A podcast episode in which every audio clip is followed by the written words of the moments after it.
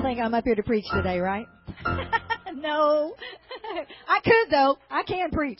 No, uh, we had a wonderful healing school yesterday and we met a young man from Minnesota and he's an anointed young man and he is going to bless us with his piano expertise. Give a big hand for David Hughes.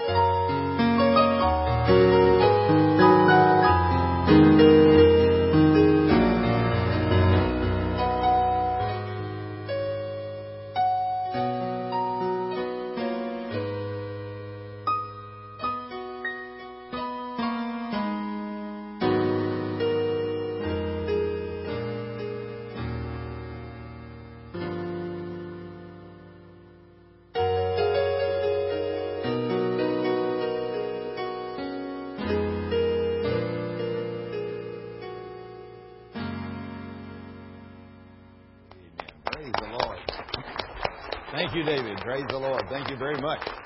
Praise the King. Amen. Praise the Lord. David came down from Minneapolis with his mother and dad because he's had a lifelong problem, and he came to get healed. He'd been, not been without pain for a long, long time, but he came expecting to get healed. And already, I told him when I prayed for him last night, I said, I'm going to guarantee you God's going to heal you. It's a done deal. I'm going to read a verse to you to show you what God says. I want to show you something here. This is why a lot of people don't get healed. I'm going to take some testimonies in just a moment. But I want you to listen to what I'm going to read to you. This book is an owner's manual from the King of the universe. And it means exactly what it says. And he'll do exactly what he said. I have seen him do that over and over and over in my life as uh, being raised up in a Baptist church and and not really knowing that God meant what He said in His Word. I never saw God do a miracle or a healing, and I really didn't expect it. But I'm so grateful that 1977, the King of the Universe spoke to me in an audible, audible voice for the first time and began to share with me that He meant what He said in His book. And so it began to build my faith to a new level. And from 1977 until now, which has been about 30 years, it seems like yesterday, uh, I have increased in faith every year. And the last 10 years, my faith has gone off of the scale. You know, I've stepped into a new world, and I have seen God do awesome things. I mean, awesome things beyond my wildest dreams. But I'm going to show you something in Psalms 84, verse 9. I want to show you. We're going to talk about this a little bit.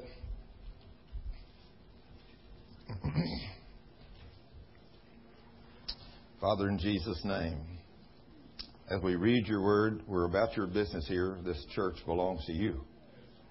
You're our Lord and our God and our Savior, our healer, our deliverer, our provider. And I rebuke the enemy and command him not to blind our minds, our hearts with a single word. But Lord, that your Holy Spirit may convict us of the sins where we live so we can get rid of them, so we can receive our healing. I thank you and praise you, Father. In Jesus' name, amen. Psalms 84 9. Behold, O God, our shield, and look upon the face of your anointed.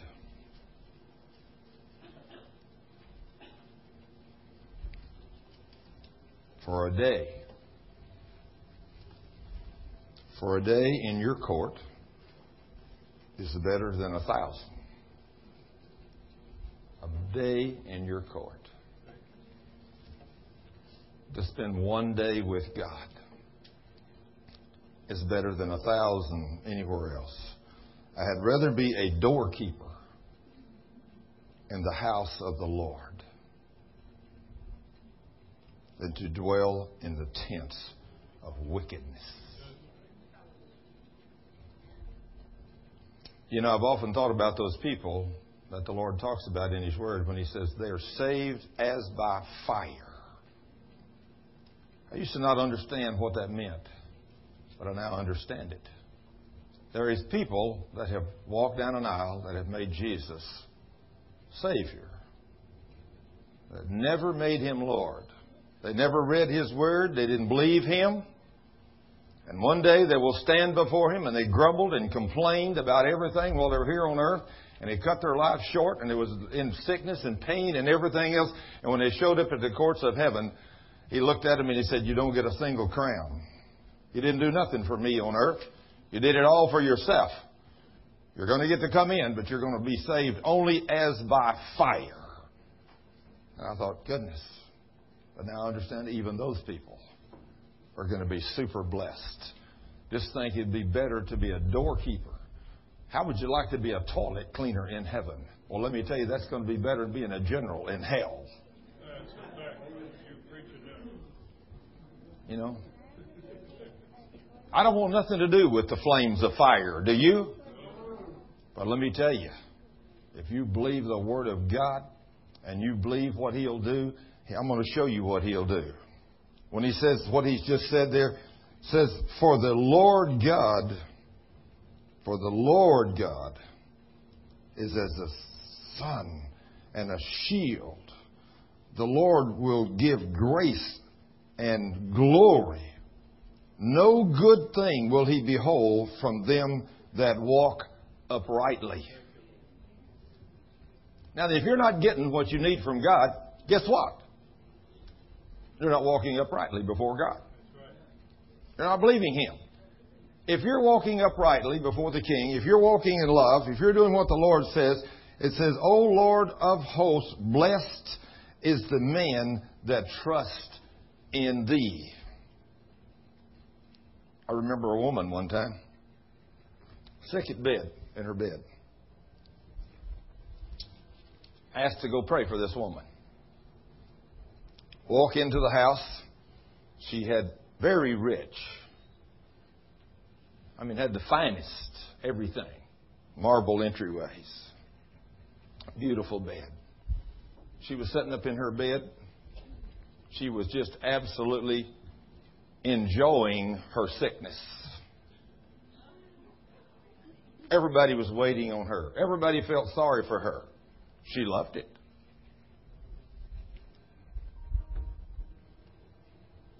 You look at a woman like that, and you turn and say, You're not ready for me. If you want to get healed, you come to church. You humble yourself before God and you get right. You're not ready for a man of God. You know what? People have to do what God says in here. He's not going to heal you when you're walking and grumbling and complaining, when you're enjoying your sickness and disease. But if you walk uprightly and humble yourself before Him, what does He say? He will withhold from them that walk uprightly before Him? What did He say? What did He say? I will withhold what? So if you're not getting what you need from God, guess where the problem is? It's not with the king. It's with you. Just like last night. Like Cheryl said, we had a great healing school yesterday. The place was packed. I mean, we didn't have a seat in the house. It was people here from everywhere. We prayed for people. Cheryl and I and Ty and Cheryl, two teams, prayed for people from 5.30 yesterday afternoon when the healing school was over until after midnight last night. We finally got the last one prayed for after midnight. I'm sitting up here and two young men come up and I prayed for them and one of them had cancer and they started to go. It was about 11:30. He said, "You know, you must be wore completely out, standing all day and then teaching and then praying with us, and you stood for hours before you ever sat down." He said, "You must be wore out." I jumped up and grabbed him by the neck and I said, I rebuke that curse in the name of Jesus. He said, I'm sorry, I'm sorry. I said, I am not weak and I am not tired. I said, I'm in just as a ball of fire right now as I was when I started teaching at one o'clock. I said, there ain't no difference in me now than there was then. I said, I don't get weak because the Lord is my strength. We sing that song up there, God is my strength. When you get a hold of the fact that God is your strength, you don't go on your own strength no more. You can do all things through Christ. If you walk holy and upright before Him, what did He say in Psalms 84 He would withhold from you? No, no what? No what? Oh, no good thing. He didn't say He wouldn't withhold bad things from you. He said He'll withhold no good things from you. Isn't that amazing? I think about how many years I was sick and afflicted when I got, finally got a hold of the Word. Just like Brother David. He's had that pain in his back, I guess, all of his life. But I'm going to guarantee you the boy's going to, he's healed. He's healed. Now then, I'm going to tell you of another man that had something similar to that. Brother Paul, come up here and give us your testimony. He had a problem similar to this. I want him to tell you what God did for him. Thank you, Thurman. In the winter, the Lord took me to my knees. I was raised Catholic, and I used to joke that Catholics weren't allowed to read the Bible. So I didn't know anything. I was just a babe. So I came here, I got introduced, and the very first healing school that I went to in the spring, I didn't know what a healing school was, but Thurman offhandedly made the remark, you know, I'm pretty good with backs. And for decades, doctors have told me that because of flying helicopters, that my last disc is gone and I will forever be in pain. Well, after Thurman, and that wasn't why I came to church. I just, because I had other things I was praying about much more intently.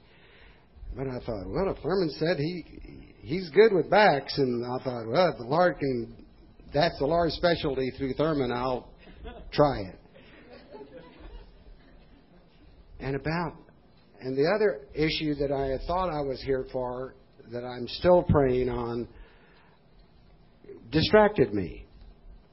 But for the first time in months, or actually it's been months now, I've been able to get up in the morning without tears in my eyes. And all I can say is praise Jesus. And Thurman is good with backs. no, Lord, Jesus is. Jesus is. Praise the King. I don't know what it is about backs. Maybe it's because I had so much back trouble myself, and I had to overcome my back trouble. That maybe that's why God has given me that special anointing. But when I see somebody's got a back problem, I know in my spirit, I know, I don't care who you are. If I pray for you and you got a back problem, I know you're healed. I know it. You know, that's why that I prayed for Dr. Gary Young out there in Salt Lake City, Utah the other day after falling out of a tree 35 feet high to the ground, hitting right on his rear end and crushing his lower back. I prayed a prayer of faith for him on Sunday night after it happened on Tuesday, and in instantaneous instant, God instantly healed that man's broken back. He was able to get up off his bed and run and play. But when Bill Gothard called me a few years ago, when Bill called me with all those young men that had the back troubles, I found their sin, prayed for them, and God healed every one of them instantly. And somebody came to the teaching in San Marcos the other day and said, We've got this problem, and we heard that you walk in the gifts of the, the Spirit in the area of healing, and we heard that you had prayed over some men that worked for Bill Gothard. So he said, I don't believe in this stuff. And so he said, I didn't know what to do. So he said, I called Bill Gothard. I knew him and I knew I could trust him. And I asked Bill, I said, Bill, do you know this guy, Thurman Scrivener? He said, I sure do. He said, I understand he prayed for some boys that work for you, their backs. He said, how are they? He said, they're still holding perfect. Every one of them is running and playing without a problem or a pain. So the man drove from wherever he lived all the way to San Marcos, Texas and brought his daughter and his family for me to pray for. Now let me tell you, you don't drive halfway across the country. You don't come from Minneapolis. You don't come from Indiana. You don't come from California. You don't come from New York. You don't come from New Mexico, Oklahoma City. And that's where we had people from yesterday. There were people here from all over the country. The place was full. Place was full. And we taught a four hour healing school. And I'm telling you, I have no idea what all God did, but I know that He did a lot of wonderful things yesterday. We had some great testimonies yesterday, great testimonies. You know, I mean, just wonderful things happened. The God that we serve, He's an awesome God. You got to believe Him. You got to believe Him. Now then, before we get studying into Scripture, I want to know: Is there anybody else now? We heard Brother Paul's testimony. Anybody else got a testimony? Come up here, young lady. Tell us what God's done for you.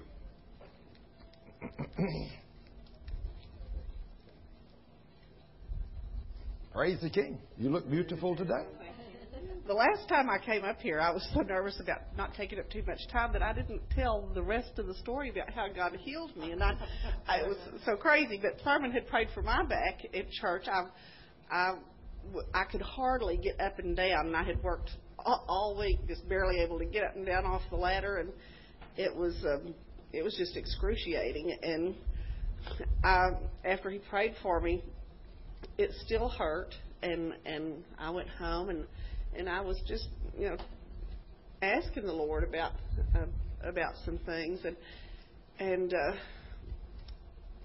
the next morning when I woke up in in my spirit, I heard obedience is better than sacrifice, and and and I anyway I, he reminded me that about a pledge that I had made, a money pledge to to uh, Christian television, and and I had not paid that pledge, and and you know I I felt like it had to do, you know, my back issue had to do with with money and obedience issues in that area, and and so I didn't have money in the in the bank to pay that pledge, and but I had seen a program where they had given a tour of their facility and there was a gift shop and in the gift shop they had this jewelry case and I made the comment that you know sometimes people send jewelry eh, you know to because they don't have the money to to send. So they send jewelry and they sell the jewelry there and you know they put it toward whatever they want to put it toward. So I thought well I've got some jewelry I'll just I'll send the jewelry so I I I started I went and got my jewelry box and I started labeling it and um uh, you know, kind of estimating what the value was, and so that you know they'd have a place to start with it when they got ready to price it. And um, I addressed the envelope. When I got and, and when I sat down, I could I could barely sit because it hurt so bad. And I got busy and I didn't notice that it had quit hurting. But when I got up from doing that and addressing that envelope, I had zero pain. Amen. Praise our King. Glory. Thank you, Jesus. See, we don't know what sin is, do we? Michelle, you want to give a testimony? Michelle hasn't been here in a long time. She's been down under the weather, but she's she's a precious little lady. Yeah, about two weeks ago, I threw out my knee, and I couldn't walk on it. And doctors kept saying, "Oh, you'll never walk on it." I'm like, I'm like, no, that's not true. And I kept saying, I, I kept telling the doctor that they needed to pray, and they kept looking at me, at me like I was absolutely out of my mind. And I went back to them like two days ago, and they're like, "You're walking." Amen. I'm like, "Yeah." Amen. Praise the Lord. Praise the Lord. Thank you. Thank you. God is a mighty God. He's a mighty God. Anybody else got a testimony before we get in the scripture? Anybody else? Did I miss anybody? Everybody's Oh, oh, got one back here. Praise the King. I almost didn't look that far back. Praise the Lord. Amen. Philip's got something he wants to share with us this morning. Some wonderful thing Jesus has done. Amen. All right, I'm not going to use any names because somebody might get a tape that knows people I'm going to talk about. But uh, uh, I uh, I was in a car accident about two years ago, and um, I was not living for the Lord then, and uh, uh, got tickets and all kinds of bad stuff, you know, surcharges and everything, and been taking care of that. And uh, I got something in the mail um, saying I owed like three thousand dollars for it, and uh, called them. And anyway, make it a short story. Um, I I got a call from a, a basically a collection agency saying I owed about seventeen thousand one hundred and ninety one dollars for this thing, and uh, so I was really kind of a little angry, and I uh, uh, called the guy and I had words with him and asked the Lord to forgive me, and then I prayed about it, which is the thing you should do first, and um, and uh, so uh, we called him, and the guy talked people down to cutting it in half. Praise the Lord. Uh, to about nine thousand dollars, and um, I think that's awesome. I don't know if y'all think that's awesome. I think it's pretty cool. Um, that's a lot of money. And uh, then I prayed about it. Me and Krista both prayed about it really hardcore that night, and uh, the the Lord said that we would know His voice. So if you have a problem with knowing whether it's the devil or the Lord, then you really need to spend more time with Him because you'll recognize His voice a lot easier that way. Um, but anyway, uh, the Lord told me to call someone I know and talk to him about it, and I didn't know what was going to happen. Uh, I thought this guy was just going to write me a check or something, you know. And uh, he told me he didn't really know what to do, uh, basically, and he told me to call or talk to someone else I knew, uh, see if they knew anybody. So I talked to them, and they took me to someone else they knew, and that person ended up writing me a nine thousand dollar check. so, and uh, no interest, no anything, and God is awesome. And if you're obedient and you listen to His voice and do what He says, not try to put your own two cents into it, He'll take care of it in the end. Amen. Praise, praise the King. Praise the King. Thank you, Jesus. Thank you, Jesus. Is that all of them? Okay, I don't want to cut anybody short. Okay, praise the King. Okay, we got the testimonies done. Praise the King. We've seen the Lord heal backs. I couldn't even tell you how many backs I've seen God heal. I know that just like uh, uh, Bobby Jones up in Lewisville. Bobby Jones was 38 years old when he was he was 38 a couple of years ago. When he was 20, um, when he was 14 years old, he was playing football and he broke his back in a football accident. And he had been in terrible pain from 14 to 38. That's 24 years of pain. Now he had been to some doctors and he wanted to have something done, but when the doctors were checking, they would tell him that they'd have to go through his throat, through the front, to get to the back, to where the problem was in the vertebrae, and they might very well damage his vocal cords. And he's a singer. He sings in the choir, has a beautiful voice. He sings for other meetings and everything, kind of like David plays piano. He's a singer, and he sings for the Lord, and he didn't want to not be able to sing for the Lord. So he put this off till he was 38 years old. And then the pain got so terrible, he just couldn't stand it anymore. So he went to some of the finest doctors in the Metroplex and got several opinions, and they all told him, We can help you, we think, but we cannot eliminate your pain completely. With your damage the way it is, you will be in pain to some degree the rest of your life. And so he finally decided, okay, you know, I'll have to do this. And then he was singing at the National Day of Prayer two years ago at Flower Mound when I was asked to speak that day. And so I spoke on their closed circuit television to the area there.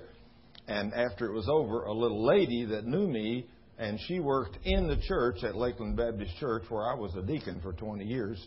I went there many years and served under Dr. Ben Smith.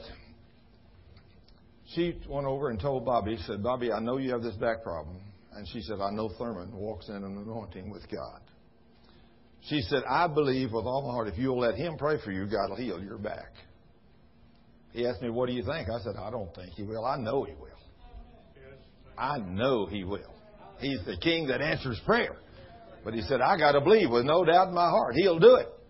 I said, Now, Bobby, I want you to open up the Word of God, and I'm going to read a verse to you. We read a couple. We read Matthew 18, 19. Now, think about that. Jesus said in Matthew 18, 19, Again, I tell you that if two of you on earth agree about anything you ask me for, it shall be done for you by my Father which is in heaven.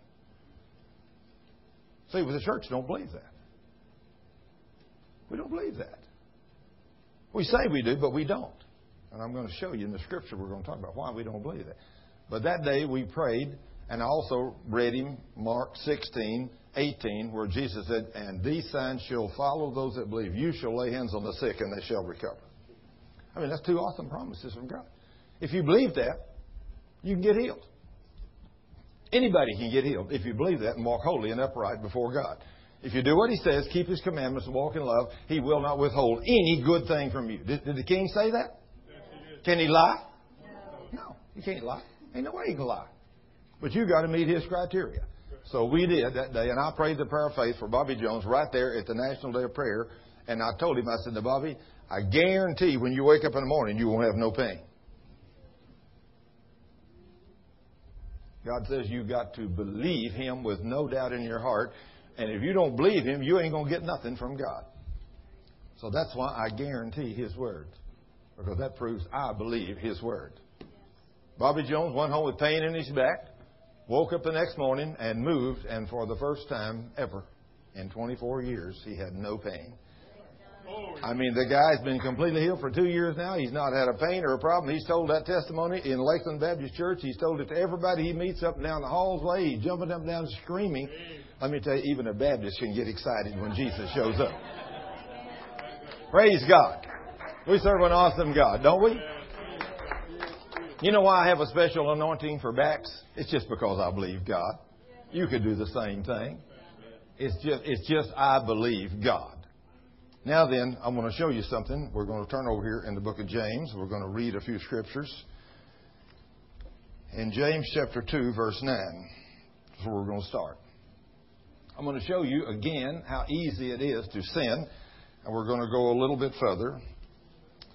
As we talked about the other day in one of the sessions, I talked a little about some of these scriptures. I went from the beginning of chapter 2 and I got down a little ways, but I stopped right about here But again, I want to stop in ver- start in verse 9 today. James 2 9. But if.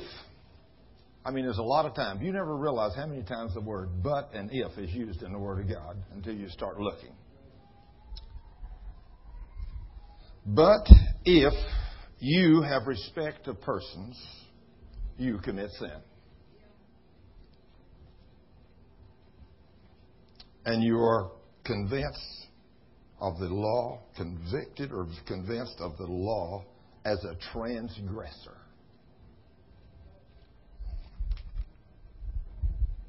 But whosoever shall keep the whole law and yet offend in one part, he is guilty of all. That don't seem fair to me. But he that said, which is God, do not commit adultery, said also, do not kill. Now, if you commit no adultery, and if you kill, you have become a transgressor of the law. Now that when you get a hold of this, you begin to understand what Paul said in Galatians 5. So I, I didn't understand Galatians 5 for a lot of years, but now I'm going to turn back to Galatians 5, and I want to show you something here. I read this and read this and read this, and I absolutely could not believe that God meant what He said in His Word. But now then I know He means exactly what He said in His Word, and so I have no problem with it teaching it exactly like it's written. Galatians 5, verse 1. Stand fast, therefore, in the liberty wherewith Christ has made us free. Wow. Stop and meditate on that a minute. I'm free in Christ. I can do all things through Christ which strengthens me. Nothing will He withhold from me if I walk wholly in obedience to His Word. So how can I be 67, early 68 years old, get up early yesterday morning after having a very few hours sleep the night before, study His Word all morning, come down here, teach His Word all afternoon, and pray for people till midnight, and then go out and have something to eat, and then get home and go to bed at 4 o'clock this morning, still be a ball of fire when I hit the sack. Because the Lord is my strength. That's how I do that. You know, I can't brag on nothing I can do, but in Christ I can brag on the King.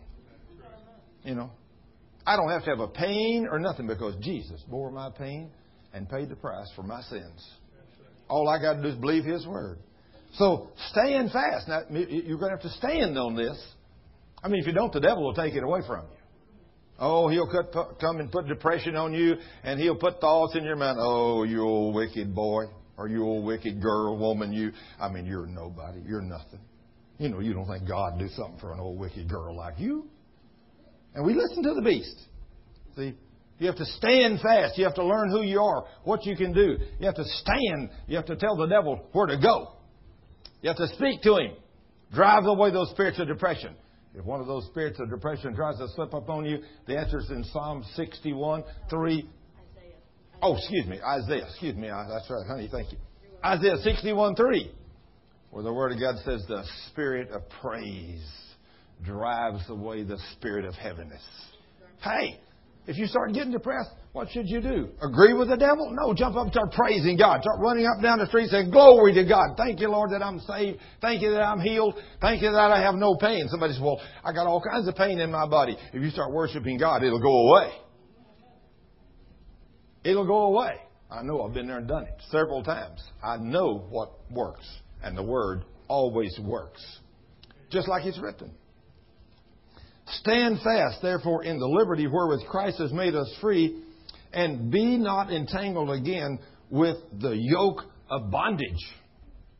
The world is living under the yoke of bondage. Last night we left here at 12:30 or quarter to 1. We drove down the street down here to a little restaurant to have a bite to eat because we hadn't eat all day.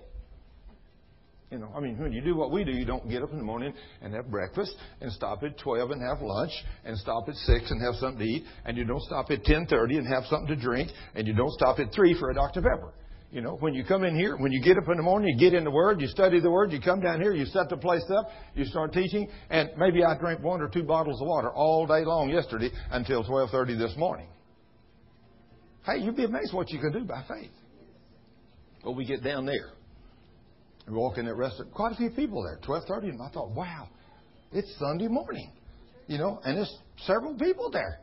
And I thought, well, I guess surely it'll die down in a little while. And that girl that was waiting on us, I said, you know, you're busy. Oh, she says nothing now. Wait till after two o'clock. I said, what? She, oh yeah, two o'clock. She said all the bars close. So all the drunks start coming in. She said we really get busy after two o'clock in the morning. And boy, we was there when we began to see that. It was after two o'clock and people coming in. Cheryl goes to the bathroom. Some girls in there gagging, coughing, spitting up, throwing up, stops up the potty, flushes it, water can chunk all over the place. What a wonderful way to live. You talk about bondage, them people are in bondage. They don't have any idea what freedom is. No idea how to live. They think they're having fun. They're living in bondage. That's where all of us were at one time. You might not have never been a drunk. You might not have never hung out at night like that, but you were in bondage. And some of you are still in bondage. Because you've not believed the word of the living God. I know I lived there far too many years, but now then I'm getting hold of it. If the king said it in here, praise God, it's mine. I'm standing on it. I mean, I'm, it's mine. I'm going to walk in it. But the Lord says here, Behold, I, Paul, say unto you that if you be circumcised, Christ shall profit you nothing. There was people out there saying, you know, you can't be saved unless you go through the ritual, the Jewish ritual of circumcision. Paul said, no, that's not required. That's not required to be saved. If you want to do it, it's not a big deal, but you don't do it to add to your salvation. If you do it, then it's not, it's just something you do. But it's not something you do saying, if I don't do this, I'm not saved. Because if you do, let's look what he said here. He said, Christ shall profit you nothing. Then in verse 3, for I testify again to every man that is circumcised that he is a debtor to do the whole law. Now, who do you know that can do the whole law? Most of you don't even know what it is. How are you going to keep the law? You know what doing the whole law would be like? It would be like right now if I were to tell you, I want you to quote to me the handbook on driving in the state of Texas. There's not one single one of us in this place could tell us that book. You know, I mean, I know pieces of it. I've read it. Parts of it remain in me. You know, I mean, just like a few years ago, I pulled around a guy at an intersection up in Flower Mound, and there was a police officer, a lady police officer, sitting right over there. And there's two red lights up there. There's an improved shoulder. I pulled up there. The guy's going to turn left. There's a light change, and I took off. Well, this lady police officer come after me. She stopped me, and I said, "Ma'am, what's your problem?" I said, I didn't break no rules. She said, Yes, you did. I want to see your driver's license and your insurance. I said, Well, okay, got my driver's license. I had my insurance to her. She looked at it. She said, That's all okay. She wrote me a ticket. I said, What are you writing me a ticket for? She said, You did an improper procedure back there at that red light. I said, No, ma'am, I did not. She said, Yes, you did. You passed on an improved shoulder. I said, Ma'am, in the state of Texas, you can pass on an improved shoulder. She said, No, you can't. I thought, okay, I'm, they may have changed the law, you know, so you don't know. So I leave her and I go back down to the courthouse or the little city flower mound at that time, little bitty place. I go down there and I tell the guy, I said, I need a Texas handbook on the laws.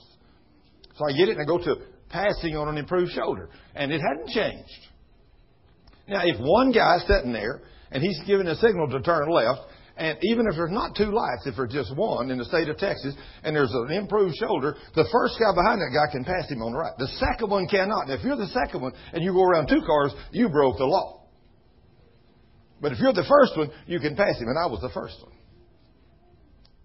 So see, if you're the second one, you start around, you don't know what the other guy's fixing to do. He's going to pull out, and you're going to have a wreck.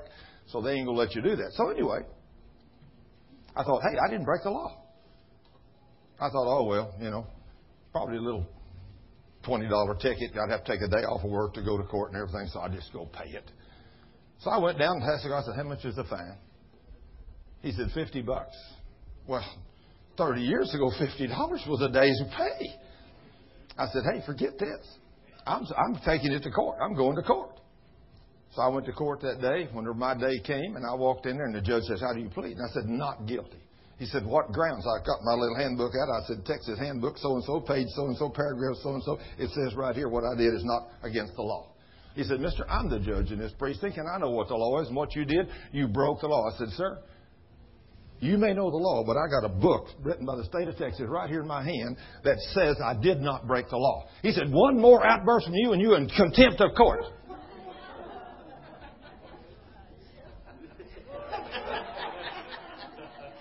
He said, You got anything else to say? I said, Yes, I am still not guilty. He told his lawyer, he said, You take him outside and I'll deal with the next one. You go find the law that show him that he's doing what he done is wrong. So I walk outside that lawyer and I walk out and say, Buster, I'm going to tell you something. You may be a lawyer, but I got a book written by the state of Texas what I did is not sin. See, that's what you have to do with this book to the devil. See, the devil will try everything he can to say, you know, you're guilty. Well, you're going to have to prove to the devil you're not guilty. Because if you don't know the truth in this book, I guarantee that devil's going to get you. He's going to make you sick. He's going to afflict you. He's going to torment you. He's going to depress you. He's going to do everything. But just like me, I took that book and that lawyer was gone 30 minutes or an hour. He finally come back and he said, well, I can't find the law. I said, I don't care what you found. I got a current book I picked up in the police station right in there just a couple of days ago. And it says right here, I'm not guilty. We walk back in there and that judge says, okay, the lawyer says he can't find it, so on behalf of the book you got, I will release you. I said, Judge, let me ask you another question. I said, if you don't want people to pass down at that intersection, according to the laws of the state of Texas, why don't you put some signs up down there that you don't want them passing? He said, Mister, you ever put, tried to go through the red tape to get a sign put up on the highway in the state of Texas? I said, no, sir. I never had any reason to do that. He said, There's so much red tape, it's virtually impossible to get a sign put up. I said, Okay. So I walked out there and I drove right down to the Texas Highway Department and I walked in and I said, I want to see the head man in here. The lady said, That's him, office right back there. I walked in, I said, Sir, I got a problem. And I was over in Flower Mound and I got a ticket the other day and some judge tried to give me a ticket, or they give me a ticket and the judge tried to fine me. I said, I want to know what I have to do. Can I get some signs put up that says, from this point to this, no passing on improved shoulder? He said, that judge is still giving him tickets over there? I said, yes, sir, he's still doing it. He said, no problem. I'll put up some signs. I said, what do I have to sign? He said, nothing. I thought, gee, a lot of red tape, wasn't it? That was on Monday. The next Friday, I drove down that road and there was three signs says no passing from here to light.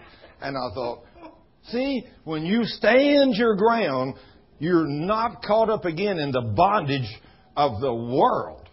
But you're going to have to stand. What Paul say there? Stand fast. Now then, what did I have to do? I could I could have said, oh, I could have went in there afraid, not knowing who I was. And when that tried to present my case, and that judge said, I know the law, and you're guilty. And I could have said, well, I'm sorry, sir. Okay, how much money do I owe you? But I had the law book in my hand. I got the law book in my hand. I got the law book in my hand. When I read this law book to God and I read it to the devil, there's a battle going on in the spirit world. That devil wants to keep you down just like that judge wanted to keep my money. But I wasn't going to give it to him because I knew I wasn't guilty. But you're going to have to stand just like that in the spirit world, just like I did in the physical world. What Paul tell you to do right there in Galatians 5? Stand. If you don't stand against the devil, what are you going to get? Oh, well, I'm just suffering for Jesus. No, you're not. You're dumb. You're stupid. You know, you need to get in the Word. I know I was dumb and stupid most of my life. You know, I can talk about this because I'm talking about me. I know how dumb and how stupid I was as a Christian going to church, supposedly serving God, down in my back six times, double pneumonia, all kinds of flus and colds and everything. I had no idea. The devil had no legal claim to me except my unbelief of the promises of God's Word. But when I got a hold of these promises, I started standing I have been able to beat the devil and everything, and I've been able to pray for thousands of people in the last 10 years and see God do awesome healing signs and miracles and wonders for them. And many of you sitting in this room today have received a healing or a miracle when I've had the privilege to pray for you in the name of Jesus. And many of you have gone out and done the same thing. God's no respecter of persons. He's looking for people that believe Him. He's not looking for a bunch of unbelievers, but He's looking for people that believe Him. Now look what He says here. For I, verse 3, For I testify again to every man that is circumcised that he is a debtor to do the whole law. And if you don't know the law, you can't keep it. But look what he says in verse 4 Christ is become of no effect unto you. Whosoever you are justified by the law, you are fallen from grace. I used to read that and think, what in the world does he mean? Fallen from grace. Over there in James 2. He's talking about the same thing.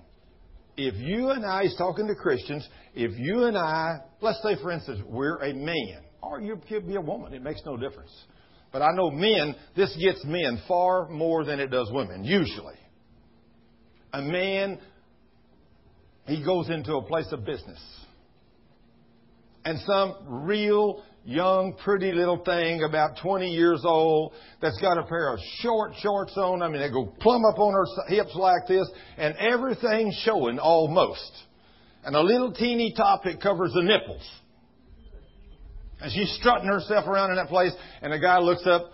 Almost no man can not stop and look at that. And if he's not careful, that demon will grab him right there, and in a few minutes he's lusting for what he's looking at. And when he's lust, what has he just done? He's broken the law. He's transgressed the law of God, and he's become a sinner. And that's how easy it is to sin. When you've transgressed the law, when you've sinned, when you've transgressed that law, you have fell from grace and you fell back under the law. When you fall back under the law, the demons have legal right now because they look at you like a bunch of vultures and they say, He just broke the law we can now get him.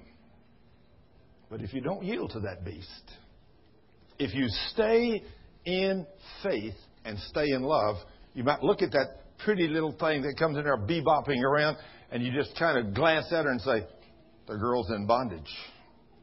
She don't have a clue who she is." If she knew she was a daughter of the king, if she was, she'd cover her body. She wouldn't be in there showing her top and her bottom to everybody that walks in, flaunting herself before men. She would dress like a lady. She'd cover herself up.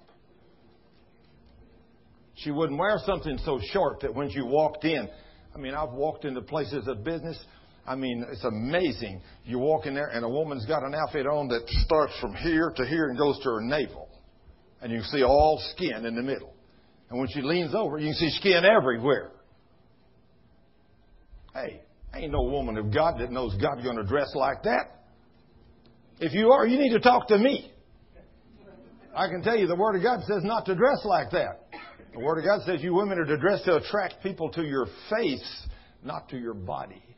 So if you're wearing things that don't cover you up, I mean, you're sinning because you're causing men to sin.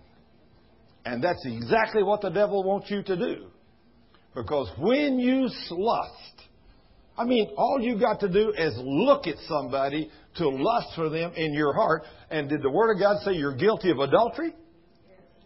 Either one of you. That's like, but a woman, you know, a woman can look at, go shopping. Oh, she don't need that dress. She don't need that pair of shoes. She's got plenty. But man, I covet that. I want that. You know what you just did? When you coveted something that you didn't need? Oh, you girls, you girls are not talking. you don't hear this, do you? You just sinned. You just fell from grace. You just transgressed the law. You coveted. God said you're not to covet. Isn't that amazing? How easy it is to sin. Now, how many of you think? How many of you think we probably sin far too often? Hey, I'm guilty. You know, I am trying my best to look at this law, what God says, and stay in that area of grace. If I can stay in the area of grace, that means I never transgress God's law. The demons of hell never have no legal claim to me, and the beast cannot make me sick. They cannot put pain and suffering on me. And when I pray for you, when I walk in that love walk with God, if I'm walking in that love walk with God, He hears my prayer and He answers it, and you get healed. Now, you want to walk there? I do. Is it worth the cost? Yes. Is it worth the cost? Is it nice to wake up in the morning without a back pain? Isn't it awesome? But see, I get to walk there too. I used to have back pain. I used to have all the suffering and everything. But when I learned how to do this and step into grace, I stopped having back troubles. Wow. I stopped having sickness and disease. It's so awesome to walk there. But a lot of people, they don't want to walk there. They'd rather be pitied in their sickness and disease. And you see those kind. Oh, but God, I, I got a thousand people praying for me. Or where you are, 10,000 could be praying for you and nothing's going to happen. Until you humble yourself before God and say, Lord, I'm nothing but dust. I have a pain in my side, my back, or whatever, and I know I have sinned somewhere. Maybe many places. I know I've transgressed your law. I realize I'm a sinner. And I repent. And I ask you to be merciful to me and forgive me. Now then, will you send me to an intercessor? Somewhere, a man that has faith, that can pray for me, that's walking under the anointing of yours, so when he prays for me, I can be healed. You humble yourself like that, God will put you exactly where He'll want you. He'll put you somewhere with somebody, or He'll set you free Himself. When you humble yourself before God, He says, "But if you have, if you are circumcised to fall under the law, or if you do anything that's sin to the law, covetousness is transgressing the law. Grumbling and complaining is transgressing the law."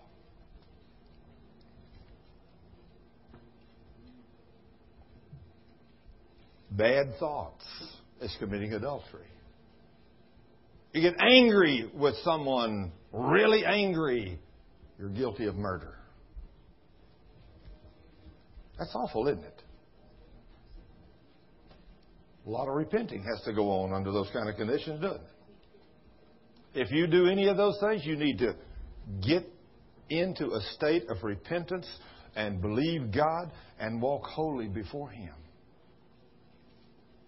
And when you do, when you humble yourself before God, when you realize, when we sit over there in James, if somebody comes in that's wearing fine clothes and a big golden ring, somebody says, Whoa, look at that guy. He's rich. I better be nice to him. He might give me a $100 offering. That guy may not have a dime. But there may be somebody comes in in a pair of blue jeans or an old shirt, and you say, oh, well, set him over here. He ain't got nothing. The guy may be a millionaire. You don't never know. You can't tell what people have got or what they're going to do by the way they look.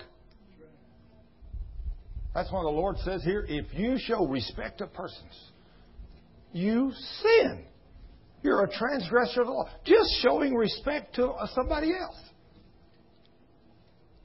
Well, that guy, I'm not going to let him give a testimony. Good grief, look at the way he looks. No, no, no, no, I can't let you get up here and say nothing. Hey, I don't care who you are. You got a testimony, you come up here and tell God, tell what God did for you. I don't care who you are. Because guess what? The minute in my mind I have respect of persons and I won't let somebody do something, I'm showing respect to persons. And I am a sinner. I've transgressed God's law. I have fallen from grace, and I'm back under the law, and the demons of hell have legal right to hit me and my family. And I don't want that. Fall from grace. Somebody says, I lost my salvation. No, you didn't lose your salvation. I'll give you a perfect example in the world that you can understand. The reason I give you this example this morning, I went to the mailbox, and I hardly ever drive my Chrysler, but I do once in a while. I have to keep the battery up on it. It's a nice car. Once in a while, I do use it to haul my tools around. I hauled it, my tools over to work on something the other day, but I don't use it much. This morning, I get in the car. I said, I got a couple letters. I got a mail, and, and I didn't get the mail yesterday, so I thought I'll run to the post office and get the mail. So I jump in my car, and I'm driving down the road, and I look over here, and the inspection sticker says 6 6. How many of you know I've just transgressed the law? Ooh, I know I'm a sinner right there. I know I'm a lawbreaker. I'm almost to town. I thought, oh God, I wasn't, I wasn't under no kind of condemnation until I looked up and seen I was a breaker of the law. But now I'm looking for, Lord, please don't let a police officer be nowhere around. I eased on to town since I was nearly there. I didn't want to turn around and come back and get another car and go back. So I eased on to town, pulled in Sunday at, at you know 11 o'clock, 11:30 and I'll run in, got my mail right quick, run back out, look, nobody nowhere, got in the car, drove right across, went right back on 407. He didn't, did, definitely didn't break no speed laws. I mean, if it said 35, let me tell you, I'm driving 30.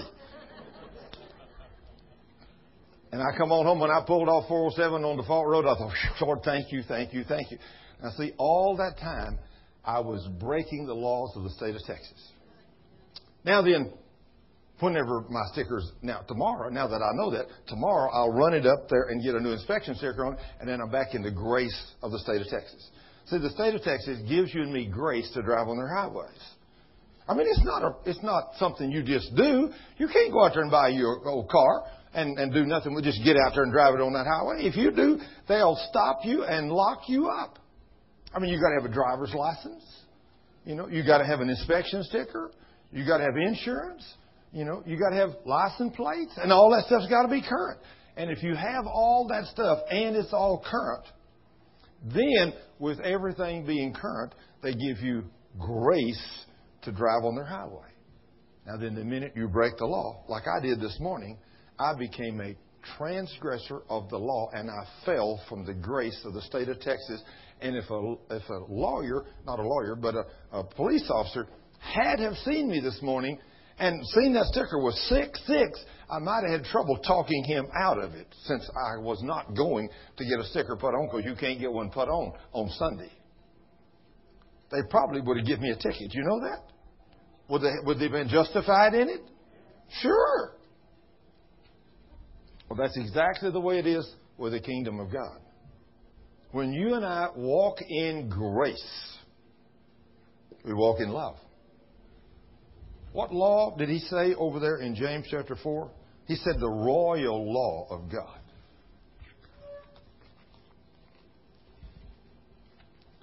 If we keep the royal law of God, and who knows what the royal law of God is? Love your neighbor as yourself. Wow. Who do you know that loves their neighbor as themselves?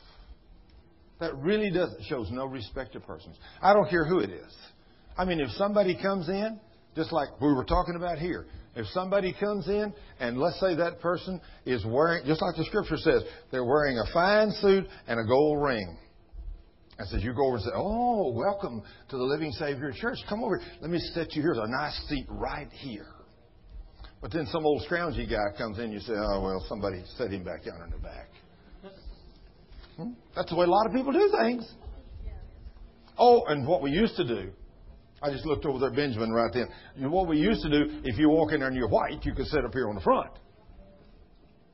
But if you was black, you, you can't come in here. We don't have black people in our church.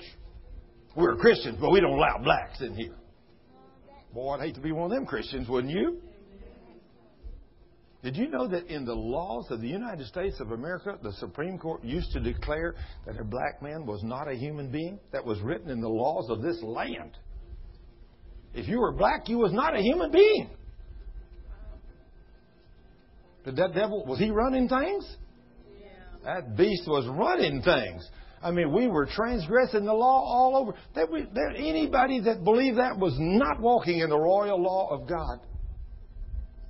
I remember a man of God, a real man of God, one day went to Africa. And some of the black brothers down there, he put his arm around one of them, was loving him. And there was a white preacher stood up back there and he said, You get your hands over that black man. He said, We don't deal with him down here. He reached over, pulled that guy close to him, kissed him on the cheek. He said, This is my brother in Christ. That guy, he's, oh, he got mad. That man of God took his arm up around that guy and looked at him. He said, You're a transgressor of the law. You're a murderer, and no murder has eternal life. You're lost. You're going to hell. That's tough, isn't it? But you know what that man said is exactly what the Word of God says. If you don't love your brother, if you hate your brother, he said you're guilty of murder, and he said no murder has eternal life, and no murder shall inherit the kingdom of God. You know, there's going to be a lot of people show up up there one day thinking they're going to heaven. When they get there, they ain't going to get there. Is that going to be scary? Why did we? No, we didn't read the law. We want to know why we're sick and afflicted. It's sin. That's what it is. If you don't believe God, you cannot get healed. If you don't humble yourself before Him, you cannot get healed. It's almost impossible to get you healed as long as you're trying to be somebody and do it on your own and not coming to God in a humble state, say, Lord, I'll do anything you say. I repent of every sin. And be serious. Lord, I'll walk in love. I will do what you say. When you come to God like that, guess what He'll do for you? When you walk uprightly, what did He say in Psalms 84 He'd do for you? He keeps no good things from them that walk upright before me. Was that what He said? If he withholds no good things from them that walk upright. If you're walking upright and you come to him on behalf of these promises that he's made in here, your pain or sickness has to go away. It cannot fail. You walk holy in obedience to his word, he will withhold no good things. And healing and being free of pain is a good thing. Sickness and disease and pain is not a good thing. Nobody wants that. It's unfortunate. I lived there far too many years of my life before I realized this book was my ruling factor. So he says there, back in James chapter 2, So speak ye, and so do, as they that shall be judged by the law of liberty. Look at verse 13. For he, God, shall have judgment without mercy. He shall have judgment, the person, yeah, that's who he's talking about, the person. For he, the person that did not have mercy, shall have judgment without mercy that has showed no mercy, and mercy rejoices against judgment or is a joy. Rejoices is a joy. And mercy is a joy against judgment. So if you will not have mercy on people, if you'll not be merciful to them, the Lord says, you will be judged without mercy. So let's say that you're having a problem. I remember my mother told me something one time, a long time ago. She didn't understand these principles very well, but she was a fairly intelligent Christian woman. I said something about somebody one day, and she said, Oh, Thurman, don't say that. Don't say that. I said, Why, Mom? It's true. She said, But don't say it. She said, When we lived, when you was a little bitty boy, we lived in Liberty, Texas, right down close to Houston. She said, The woman that lived next door to us had a baby, and the baby was mentally retarded. So the woman that lived on the other side of us used to make fun at that woman. You know, said, look at your baby. That baby ain't nothing. He ain't never going to be able to do nothing. Said she made fun of the woman openly before the woman. My mother said my heart broke for that woman. My mother didn't know the principles of the word. She didn't know that sin is what brings those kind of things into the world. She didn't know that God promised in His Word that if you will walk upright as a mother and a father, He will not only bless you, but He'll bless your children. But he also says in his word, if you don't walk up right before me, I will not only curse you, but I will curse you and your children. So that's written in the word too. So most people don't know that and they don't believe that. So they don't know that their sins are carrying over to their children. And when they read it, they don't believe it. It couldn't be true. But it is true. It is true. Now thank goodness for Jesus because every curse come upon you has been broken. If you know it, you're not under those kind of things no more. But you got to receive that by faith. That's what took me so long to get healed. I have no idea what kind of sins that maybe my dad did because he was accountable, much more so than my mother. But I mean, I remember when I was a little kid laying there but in the bed sleeping, but I mean trying to sleep and have splitting migraine headaches. I used to cry. My head hurt so bad. And then, you know, I had several little problems growing up and I had no idea why. But I'm going to tell you, I didn't know what my daddy did when he was away from home. He was a good man. But nobody knows what they do except God and them. I'm sure there was times my daddy sinned in ways I don't know about because I know he did something because I had too many problems growing up as a kid. You know, although my daddy went to church, I do know I do know that the first ten years of my life he was a mason. I do know that. That could have opened the door to all kinds of sin. I know he finally got out of it when I was about 10. He didn't understand. He just knew that it didn't line up with the Word of God. So he finally got, but the first 10 years of my life, he was a Mason and he served in a Masonic lodge.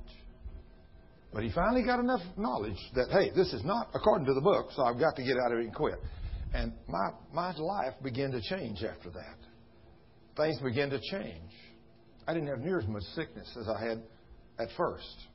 But it all took place after Daddy got out of the Masonic Lodge. Now I know that's wrong. Now I know about the Masonic Lodge. Now I know what that that devil does through that lodge. Now I know the God of the Masonic Lodge and the God of the universe that we serve is two different gods. I know that. I can prove that beyond a shadow of a doubt. And so I, I remember a, a preacher one time I had a little crippled child, had a leg all deformed, and they was praying and praying and praying and praying over this little child, and nothing ever happened. Finally, he said, Lord, we don't understand why your promises are not working. The Spirit spoke to that pastor just to clear. He said, that boy's under a Masonic curse. You're going to have to break it before he gets healed. And so he asked his dad, he said, Are you a Mason? He said, Yes. He said, You got to repent. We ain't no way we're ever get this boy healed. He said, You mean what I've done in the Masonic Lodge, what brought this on my child? He said, The Lord just told me that's what's wrong with him. The man said, Good grief, I repent. He said, I rebuke that thing. I won't never go to another lodge meeting. If that's what caused my child to be like that, I quit. And he asked God to forgive him. And then after he got that done, all that taken care of, the preacher reached over, laid his hands on that baby, and right before their eyes, that little leg straightened right out straight. And that baby had become normal. That man was a great man of God. I knew him. That was, that's awesome. But the average Christian today don't believe that. You know, they don't believe being a mason. I've talked to many a preacher and many a deacon in a church that have been masons or are masons. They said, Thurman, you don't know what you're talking about. But I guarantee I know what I'm talking about. I have read their books and studied them, and I know what I'm talking about. And I'm going to tell you, if I had a church that had deacons in it, if you was a, in fact, if I had a church and and which I do have right here, and you say, I want to come to your church and I'm going to be a Mason, I'm going to tell you you're going to have to repent from that sin and get out of that, or I don't want you in this church. That's how serious I am about this. If I'm I will sit down and explain it to you and talk to you. If you say, no, you're wrong and they're right, then I'm going to say, okay, you go find yourself another church. I don't want you here because you ain't going to be nothing but a drag on this church. I'm serious about serving God, folks. I'm serious about holiness. I'm serious about up being upright because God said in His Word, if I'll be upright, He'll withhold no good thing from me. You know? And I think of all the people that came to me yesterday that I prayed for. People that had pain and suffering. When I pray for those people, when Ty prays for those people, when we pray for those people as a team, we want God to show up and do something. And we know if we're walking in sin, He ain't going to do it. That's why we want to walk in the God kind of love. That's why we pray and we meet and we talk and we do everything we can to walk in love 24 7 because we want people. In fact, Cheryl asked me yesterday, she said, This is the biggest healing school you have ever had. I said, That's true. She said, You know why? I said, Absolutely, I know why. I said, Last month at the time the healing school started, I had about 25 or 30 people. The time it was over, I might have had 50. And so all month I have prayed, Lord, you said, ask anything and it's done. I said, Lord, I'm asking you to fill this place up next the fourth, the second Saturday. I'm asking you to bring people from all over the country. I said, you can do it. You told me to ask, and I said, then when you bring them, heal them. I said, hit them with the anointing of the Holy Ghost and change their lives forever. Make their trip worth coming here. I said, Lord, I prayed and I prayed. And yesterday, this place, I don't think we had an empty seat in the house all day yesterday. It was full. I got here at 1 o'clock and there's already people standing in line to get in. I thought, wow, that ain't happened in a long time. But now, what does that tell you? I hadn't been praying enough. I need to pray more. I, I don't. I hadn't spent enough time praying. Stand. We got to stand.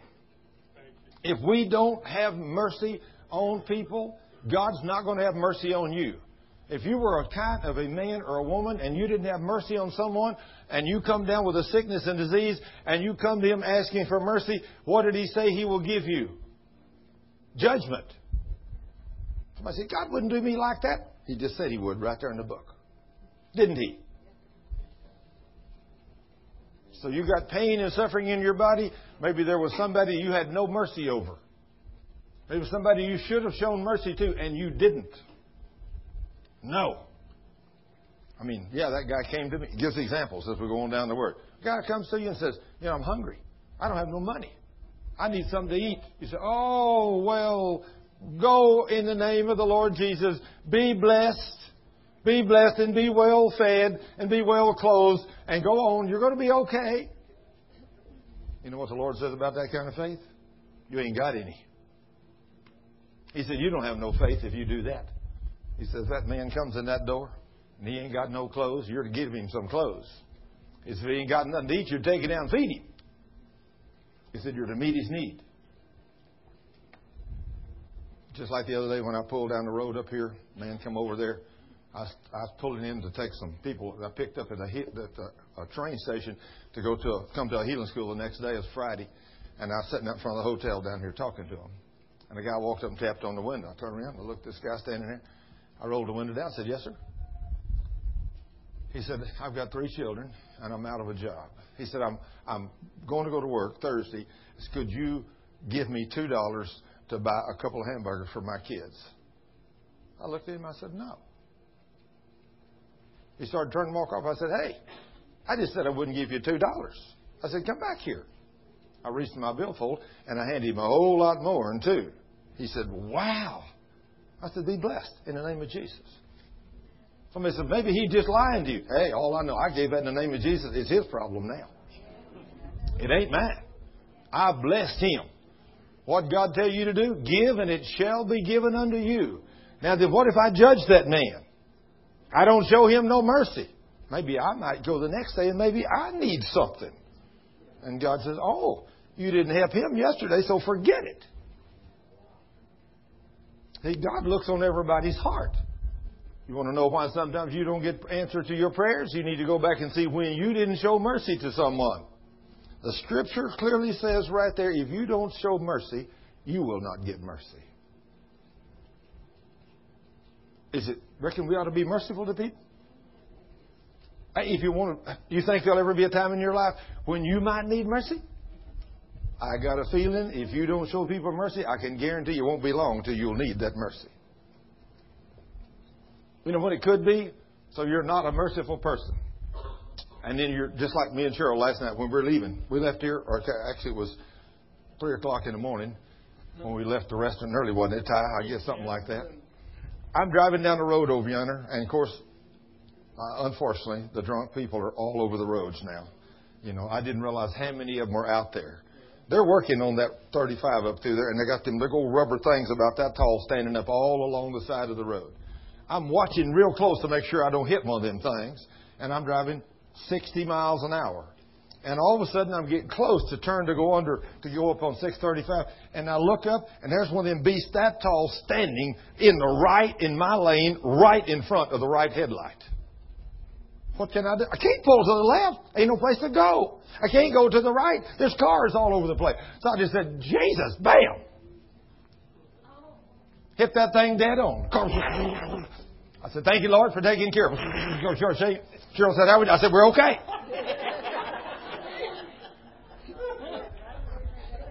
I went ahead and pulled up on that thing. That car leveled out. That means that front end was shaking, doing all kinds of stuff. I said, Lord, thank you, thank you. You promised you'd take care of us if we'd walk in obedience to your word. And I'm praying and I'm saying, Lord, thank you. You promised that nothing evil would happen to us. You promised to send your angels and give them charge over. Thank you, Lord, and my car ain't got a dent on it. Ain't nothing wrong with it. And man, that car leveled out, smoothed out. We drove at 60 miles an hour. The rest of the home show said, tire going down? I said, absolutely not. absolutely not. I said, it's driving beautiful. See, took my hand off the wheel, just pulled it just straight. This morning I went out there and looked, not a mark on top, underneath, the side, nowhere on my car. But I hit that thing dead on and sticking up there, that tall. But I'm going to tell you that when God says He'll watch over His, that do His business, that's the same way that night I was going home. I just spent all evening with a man till midnight, or nearly midnight, 10, 11 o'clock, and I'd stayed at work and led a lost man to Christ that night changed his life forever. And I'm on 407 going home when four, I mean, uh, 114 when 14 was just two little lanes. I'm out on the other side of Roanoke and I'm driving 55 miles an hour and there's a great big ICU unit right behind me at 10 o'clock at night. And all of a sudden I look in front of me and I'm driving down the road listening to my CDs on the Lord, on the Word of God. And I look up in front of me in my headlights. I had them on dim. There was three great big buck deer, 10, 12 point bucks, walking nose to tail across the road, and it was solid across 411, I mean 114. I said, Jesus, and hit the brake. And man, that one deer, I hit him head on knocked him plumb off in the ditch and broke his neck and killed him instantly. And I pulled off to the side of the road, and that was an 83 Ford pickup back in those days. And the whole front end's plastic. And I pulled off to the side of the road. I hit that booger. Bam! I heard it. I pulled off. I said, Lord, thank you that you watch over me and protect me.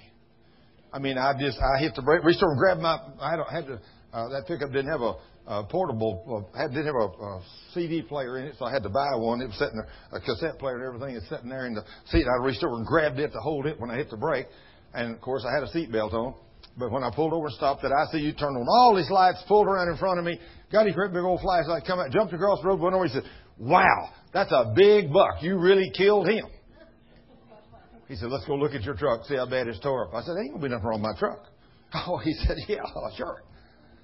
We walked over and he took that flashlight and he looked all over the front of my truck. He said, This ain't the truck you hit that deer with. He said, I saw you hit that deer with this truck. I said, Sir, I'm an obedient Christian. I walk in obedience to God's word. And he promised to send his angels and give them charge over me, and no evil shall befall me. I said, That's a promise from God. I said, that's why I don't have a scratch on my pickup.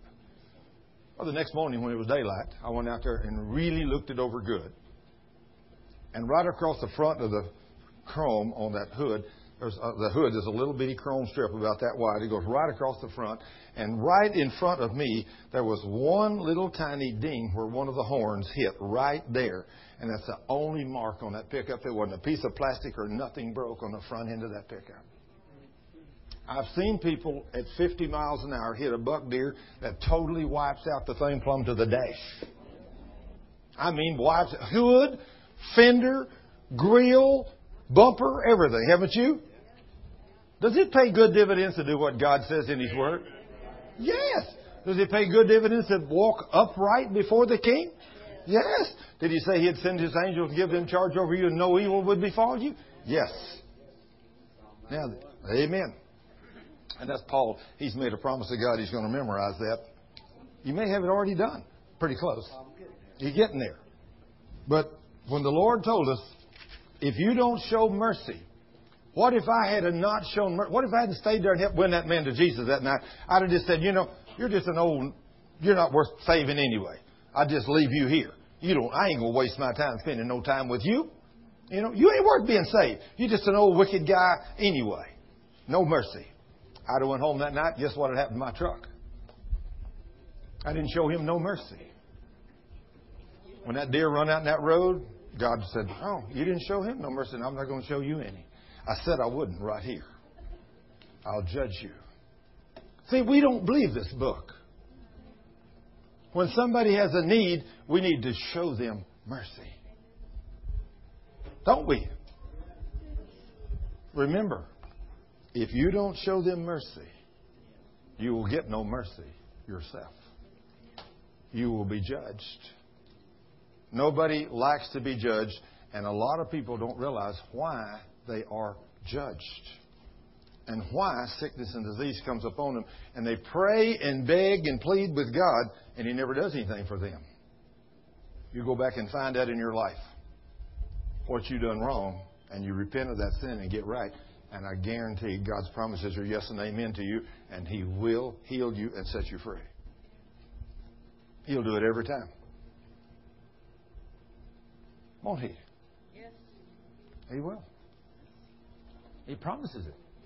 Yes, He promises it. That's why we want to teach you how to walk in obedience to God's Word. We'll teach you how to walk in love. Because we teach you what the Word says. So he says, What does it profit, my brethren, though a man say he has faith, and if you have not works, your faith. You, actually, what he's saying there, you have dead faith.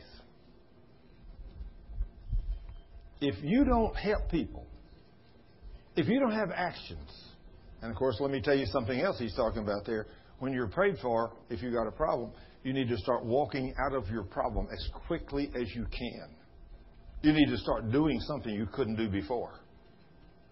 You need to prove to the devil that you believe the Word of God. In other words, if you got a pain, I think about Johnny Brumfield. Again, that, that guy was a black guy.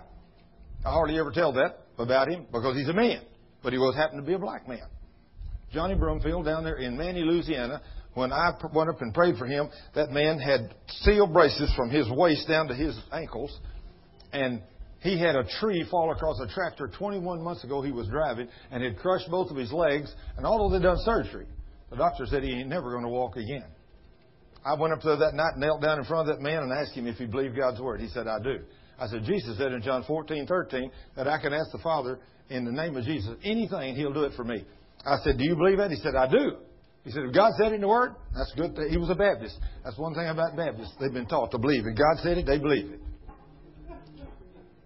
That's a good thing about Baptists, you know. I mean, they, they believe what they read. And so I told him, I said, I'm going to I'm gonna pray the prayer of faith for you, and God's going to heal you. And I prayed the prayer of faith for him. And I said, Now you believe it? He said, I do. I said, Then take that seal off and let's stand up and walk. See, we got to do something. Took the steel off. I reached up and grabbed him and jerked him up. Of course, when I did, oh, he said, oh, oh, oh, it hurts. I said, I know it's going to hurt. The devil's going to make it hurt. But I said, don't believe him. Just walk. And I jerked him, and he come on. And after I jerked him three times, that guy's walking, and I was able to turn him loose. And that guy is running up and down the church, and he's still completely healed to this day running and playing. Two years later, Johnny Brumfield's healed. In fact, that lawyer in New York, when he called me and wanted me to come up there, he said, Do you have any names of anybody that's received these miracles or healings that you talk about that I can talk to? I just happened to give him Johnny Brumfield's name. He said, What did he get from God? And I told him, he said, That's unbelievable. I said, No, wait a minute. No, wait a minute. No, no, no, no. You can't go there. His name was David, too. I said, David, you can't go there. You got to believe. And so I gave him the phone number. So he called and he got Johnny's wife. And he said, You know, we're thinking about having Thurman Scrivner up here.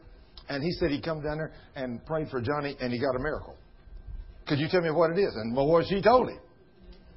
He's a lawyer, see. I didn't know this either. To time.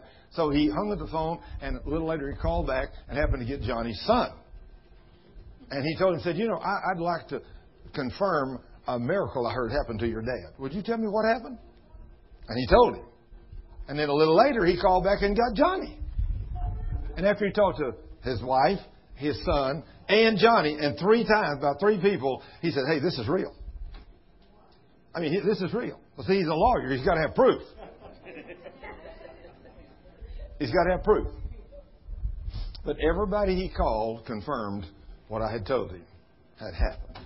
And so they had us up there to speak in New York and God did some wonderful things in their church.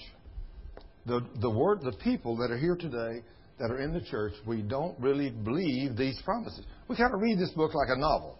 You know, we read down where it says, now don't judge. or you should be judged. You know, if you don't show mercy on people, I won't have no mercy on you. And when it comes time for you to need mercy, instead of giving you mercy, I'll judge you. We thought, no, God wouldn't do me like that. I'm His favorite pet. He said, I got news for you. I don't have any favorite pets. But Lord, I'm that rich man here. I got millions and I'm giving to the church. He said, I don't, that don't move my hand at all. He said, I have no respect to persons. I don't care if you're rich or poor. And he said, you're to judge them the same way. He said, it don't make it difference. If somebody gives a dollar to your church or a million dollars to your church, you're to teach and you're to treat every one of them exactly the same way. You're to show no favoritism. Somebody comes in, don't give a dime to your church. I still teach, treat you just exactly like I do to the people that support this ministry. Because, hey, if I don't, God's not going to show me no mercy. And the day's coming when I'm going to need it. I know. Just like this morning. I needed mercy this morning when I drove that car to town, Shelley. I, I, when I looked up and saw that, I thought, oh, you, you know, y'all know what I mean. Every one of y'all been there and done something like that. You broke the law, or you're driving down the road and, and you're not paying attention to your speedometer, and all of a sudden you look up and there's a police officer down there. Immediately, first thing you do is look at the speedometer. Is that right, Keith? Is that the way we are? I know that's the way I am. And if I look down there and it says 50 and, and I'm driving 60, I, oh, oh, oh my goodness, I know that guy's going to get me. I know I'm guilty. I know I've transgressed the law. I know I've sinned. I know I'm guilty. Well, let's, let's stop transgressing the law. Let's walk in love and do what God says, and let's show mercy. And when people need mercy, let's give mercy so when we need it, He'll give it to us. Because the day's going to come sooner or later when you're going to need mercy from the King. It will happen. And if you do, then He will do exactly what He said here in His Word. Don't have respect of persons. Because if you do, you're a sinner. You fall from grace. You transgress the law of God. Did you lose your salvation? No. No. No, you're still saved. You just fell from grace. The only difference between being in grace and being under the law is the demons of hell have legal right to you under the law. Under grace, you're walking in love, and they have no power over you. Boy, that's good news. It's worth the cost. Father, in the name of Jesus, we thank you for this beautiful day. We thank you for your word. We thank you for the things that you show us in your word. We thank you for the depths of the revelation that you reveal the Word of God to us so we can discuss it and talk about it, so we can walk where you plan for us to walk. And we want to walk there, Lord. We want to walk in love. We want to do what you say. And Lord, thank you for being our Lord, our God, our strength, our healer, our provider, our everything. We're so grateful that you're the King of kings and Lord of lords. And we worship you, Lord, because you're the King. Now, Lord, everybody that has a need, Lord, if there's anybody here that don't know you as Lord and Savior, I ask you to send the Holy Ghost to convict them of sin and bring them into the kingdom of God and save them today. Anybody here needs to be prayed for for healing, I ask you to touch their bodies as we pray for them and have mercy on them, Lord, and meet their needs. That everybody, everybody that comes up for prayer, their needs will be met as they repent of their sins so that they can go away knowing that the King of Kings shows up at his ministry at the Living Savior Church. That he is Lord, he is God, he is in control of this church and this ministry. And Lord, we thank you and praise you for being our Lord and our God and meeting all the people's needs, and saving and healing and delivering them. And we worship you and thank you for it. In Jesus' name. If you need any of the media back there, everything that's back there is free. Get you a sack. Take anything you want, as much as you want. There's no limits. When you're here at church or the healing school, you can take all you want. If you need to make a decision for Jesus, all you got to do is come up here. We will minister to you. I will be here. Cheryl will be here. Ty will be here. His Cheryl will be here. We'll be here to pray the prayers of faith for y'all to either lead you into the kingdom or pray a prayer for whatever your need is. We will be here. And if you have no needs, then you're you're welcome to stand around and talk or look at the media or whatever you want to do, or just talk to each other or go home. But if you need prayer, we invite you to come forth right now in the name of Jesus. Thank you, Father.